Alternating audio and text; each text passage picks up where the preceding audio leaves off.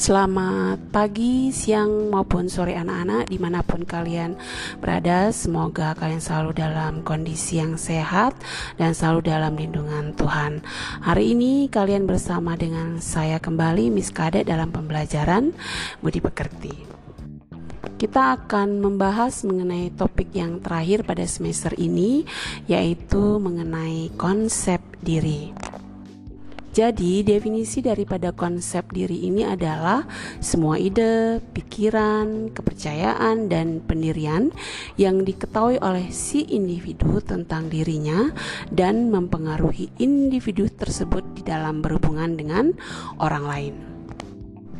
Konsep diri ini terdiri atas lima komponen, yaitu citra diri, ideal diri, harga diri, peran diri, maupun yang terakhir identitas diri. Konsep diri ini bisa juga diartikan eh, sebagai cara individu di dalam memandang dirinya secara utuh, baik fisik, emosional, intelektual, sosial maupun spiritual. Atau konsep diri ini uh, bisa kita pelajari melalui kontak sosial dan pengalaman di dalam uh, berhubungan dengan orang lain. Uh, lalu bagaimanakah rentang respon konsep diri seseorang? Nah, uh, jadi orang-orang yang memiliki uh, respon yang adaptif atau konsep dirinya positif, maka dia akan uh, sampai, eh, sampai pada suatu pencapaian aktualisasi diri. Uh, namun bagi orang-orang yang memiliki konsep diri yang rendah, ini juga disebut sebagai respon maladaptif. Jadi yaitu mulai dari harga dirinya rendah, kemudian dia mengalami kerancuan identitas, dan yang terakhir adalah depersonalisasi. Jadi seseorang itu bisa mengalami gangguan mental sehingga dia tidak tahu siapa dirinya yang sebenarnya. Nah, sekarang kita akan bahas mengenai e, komponen daripada konsep diri. Yang pertama yaitu citra diri atau body image. Citra diri adalah sikap, persepsi, keyakinan, dan pengetahuan individu e, baik sadar ataupun tidak sadar terhadap tubuhnya. Hal ini bisa dilihat dari bagaimana dia meyakini mengenai e, ukuran tubuhnya, struktur tubuhnya, fungsinya, lalu keterbatasannya, batasannya, makna dan objek yang kontak terus-menerus seperti penggunaan anting, make up, pakaian, kursi roda, dan lain sebagainya yang ter- yang terkait baik di masa lalu maupun di masa yang sekarang. Seseorang yang memiliki citra diri atau body image yang negatif, maka bisa kita lihat dari uh, caranya dia menolak untuk melihat atau menyentuh bagian tubuh yang berubah pada dirinya. Lalu dia menolak untuk menjelaskan perubahan tubuhnya. Misalnya kalau dari apa ya yang berubah dari diri kamu, dia nggak akan mau jawab karena dia nggak mau menjelaskan uh, perubahan yang terjadi pada tubuhnya. Kemudian dia tidak menerima perubahan bahan tubuh yang telah dan akan yang terjadi pada dirinya, ya.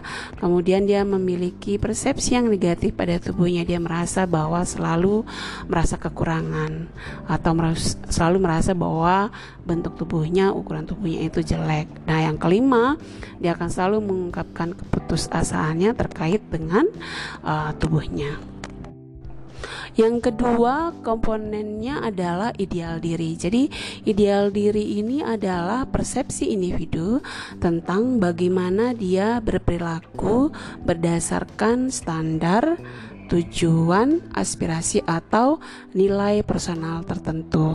Jadi eh, sering kita sebut sebagai cita-cita, keinginan, harapan tentang diri kita sendiri. Nah, orang-orang yang memiliki eh, ideal diri yang negatif, maka eh, dia tidak akan apa namanya memiliki cita-cita. Dia selalu merasa bahwa cita-cita itu sulit dicapai, atau bisa jadi dia memiliki cita-cita namun tidak realistis. Komponen yang ketiga adalah harga diri. Harga diri ini merupakan penilaian individu tentang pencapaian diri dengan menganalisa seberapa jauh uh, perilaku kita itu sesuai dengan ideal diri atau cita-cita kita. Maksudnya gini, uh, jika kalian punya ideal diri atau cita-cita menjadi seorang uh, dokter lima tahun lagi, kemudian ternyata pencapaiannya adalah kalian bisa uh, menjadi seorang dokter, maka harga diri kalian uh, akan naik, atau harga diri kalian akan tinggi karena merasa bahwa pencapaian diri kalian sesuai dengan apa yang dicita-citakan. Tetapi sebaliknya, kalau misalnya apa yang dicita-citakan itu tidak sesuai dengan pencapaian kalian, maka harga diri kalian menjadi rendah, sehingga konsep diri pun menjadi negatif. Nah, komponen yang keempat itu adalah peran diri. Jadi peran itu merupakan uh, seperangkat atau serangkaian perilaku yang diharapkan secara sosial uh, pada saat kita berhubungan dengan uh, fungsi sosial uh, individu pada berbagai kelompok uh, sosialnya. Misalnya nih, katakanlah kelompok kalian itu adalah kelas sepuluh MIPA satu. Kemudian eh, apa peran yang kalian ambil atau tugas yang kalian ambil di dalam kelas tersebut? Eh, apakah kalian menjadi seorang eh, ketua kelas? Nah, ketika kalian mendapatkan peran atau tugas atau tanggung jawab dan wewenang yang lebih dibandingkan dengan anggota eh, kelas sepuluh MIPA satu, maka itu akan eh, memberikan eh, sebuah peran bagi kalian, dan itu akan memberikan eh, konsep diri yang positif pada diri kita. Komponen yang kelima yaitu identitas diri.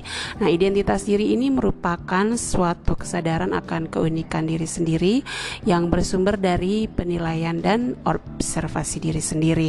Jadi di dalam itu ada kemampuan kalian melihat bagaimana keunggulan kalian, lalu bagaimana kelemahan kalian, lalu eh, apa yang kalian harapkan, apa yang kalian cita-citakan, dan lain sebagainya.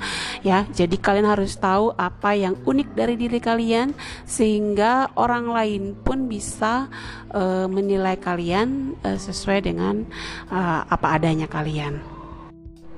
Lalu sekarang kita akan lihat bagaimana ciri-ciri orang yang memiliki konsep diri yang uh, negatif. Jadi ciri-cirinya adalah, yang pertama, dia peka terhadap kritik, mudah sekali tersinggung apabila uh, diberikan kritik maupun saran dari orang lain. Lalu yang kedua adalah responsif uh, sekali terhadap pujian. Uh, merasa sangat senang kalau dipuji, tetapi justru kebalikannya kalau dikritik dia marah. uh, Hiperkritis adalah ciri-ciri orang yang justru kebalikannya tadi ya, bahwa orang ini uh, suka sekali mengkritik atau cerewet jika terjadi kesalahan pada orang lain. Dia akan senang melihat uh, kesalahan atau kelemahan orang lain. Uh, berikutnya cirinya adalah cenderung merasa tidak disukai oleh orang lain. Dia akan curiga kalau ada orang yang berkumpul, dianggapnya seperti uh, membicarakan dia, padahal tidak atau belum tentu.